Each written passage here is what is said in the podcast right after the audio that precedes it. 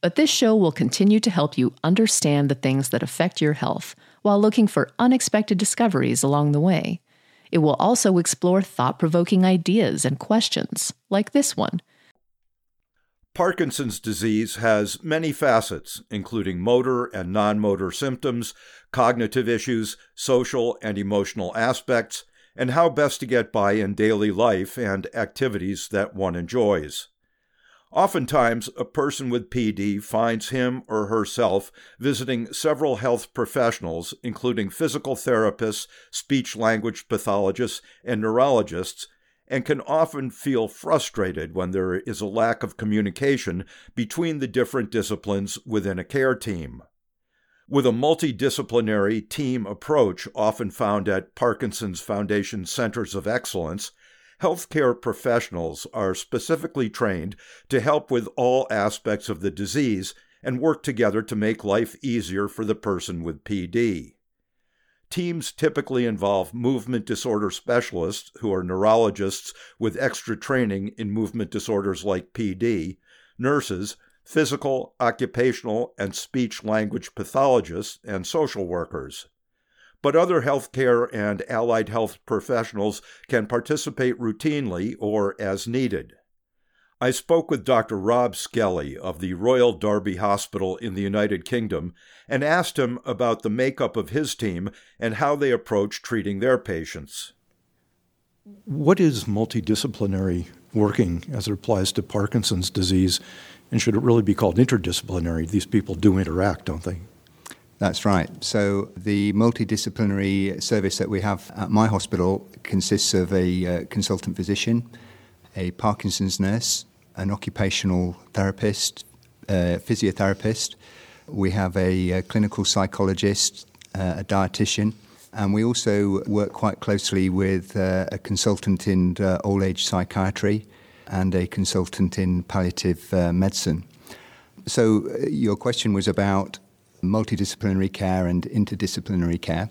So uh, we meet regularly as a team. We have a, a meeting once a week after the main uh, clinic of the week. That meeting, where all the team members uh, gather and uh, discuss cases, I think that really makes it an, an interdisciplinary uh, service. Not all the uh, members of the team are there every week, but certainly the consultant and the Parkinson's nurse and at least one therapist is present. How do the different disciplines provide care over the course of the disease? When I talk to other people about uh, organising a Parkinson's service, I often break the disease down into four stages. To think about the diagnostic phase, when the diagnosis is being made and, and delivered, and perhaps there are some issues there with uh, adjusting to a, a, new diagnosis of Parkinson's. I talk about a, a maintenance phase where people are getting used to their medications and things are usually going quite well for them at that point.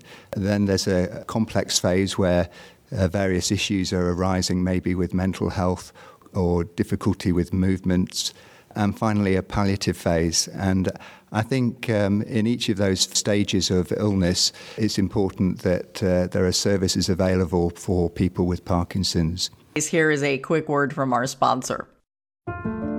We take this few seconds off to inform you, our valued loyal listener, about the best health and fitness podcast shows from the Nezpod studios. Join us as we give you the best of the best health and wellness updates you can rely on for the treatment of chronic health problems. Classic functional medicine back to basics health tips and special updates from the best doctors in the United States of America. Check out this health and wellness podcast shows. Explore Health Talk Weekly, Healthy Lifestyle Matters, Excellent Health Digest, Healthy and Free Daily, and last but not least, Weekly Health and Fitness Corner. Also, check out Nasty Boy CC, the truest story never told fiction podcast, for that real life on the go experience with the 27 year old Golden Boy, who made our guest invite number one list. He tells us about his story as it happens in real time and in real life. It's Nasty Boy CC, the truest story never told. Go get a load of that happiness because happiness is healthy as we know it. Join us every week as we continue to provide you the best of health and fitness wellness updates from around the globe. Enjoy the show.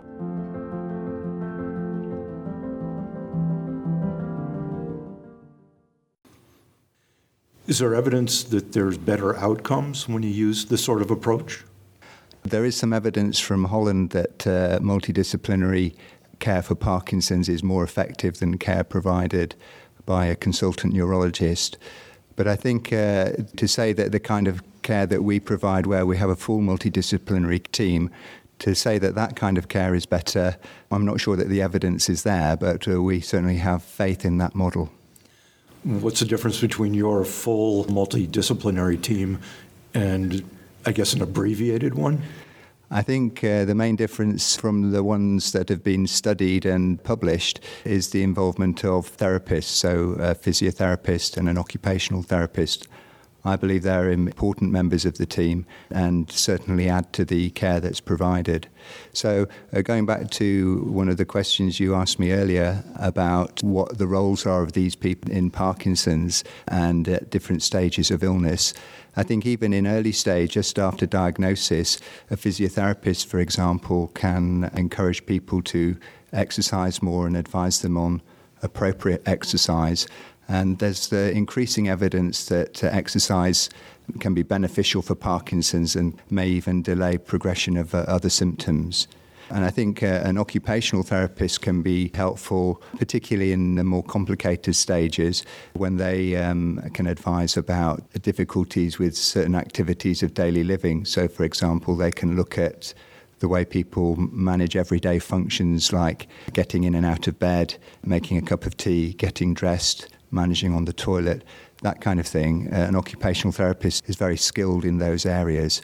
And they also uh, can help with monitoring of mood and assessment of cognition. So I think the full team really adds to the care of a person with Parkinson's.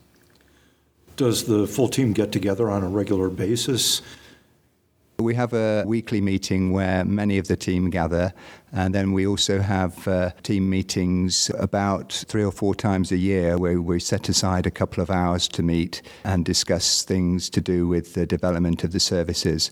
Even a good service can always improve. So we look at uh, issues with care and see if we can make things better for the people with Parkinson's that we serve. Who's the band leader? Is there someone who kind of keeps this cohesive and moving? I think if I had to pick one member of the team, I'd say it's the Parkinson's nurse who helps really coordinate things and keep people working together.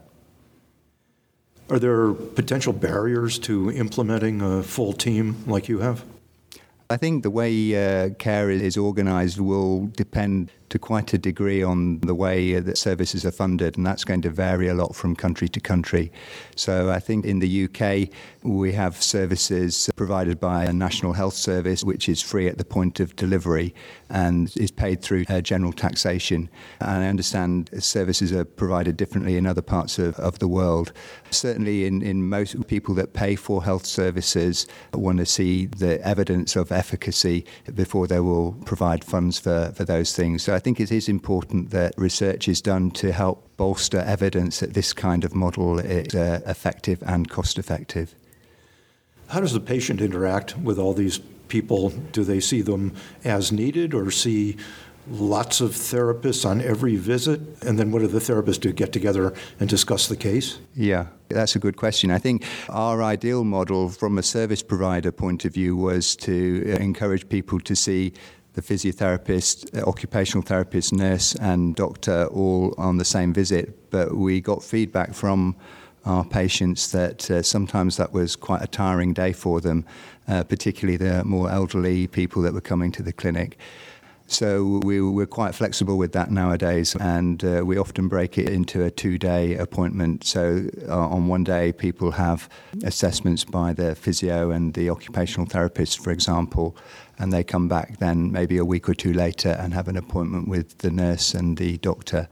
The therapy assessments are then available at the second uh, visit, so uh, the doctor or nurse knows uh, what's going on. You're in the United Kingdom. Are these services readily available in most places? I think all the services I've mentioned, the different members of the multidisciplinary team, I think uh, patients throughout the uh, United Kingdom can access those services, but the degree to which uh, the services are, are, well integrated and, and where teams uh, meet together, that does vary quite a lot from uh, place to place. And I would say maybe only uh, 15 to 20% of services in the UK are well integrated, like the service that I come from you had mentioned the four stages, the first of which was diagnosis. So it sounds like the team approach should start very early in the disease. I think that's right. And I think, as I indicated, certainly if early physiotherapy is something that, that we're very keen on. And for certain patients, particularly those who are maybe struggling to adjust to their new diagnosis, then support from an occupational therapist or a psychologist can be important too. All those team members are, are important in providing education for patients and their carers. And I think information is power, so that really helps people if they've got a good understanding of their illness, which is, as we know, a chronic illness, an illness that's going to be with them for the rest of their lives. So it's really important that they have a good knowledge of Parkinson's, of the symptoms, of the treatments available, and the, the people available to help them.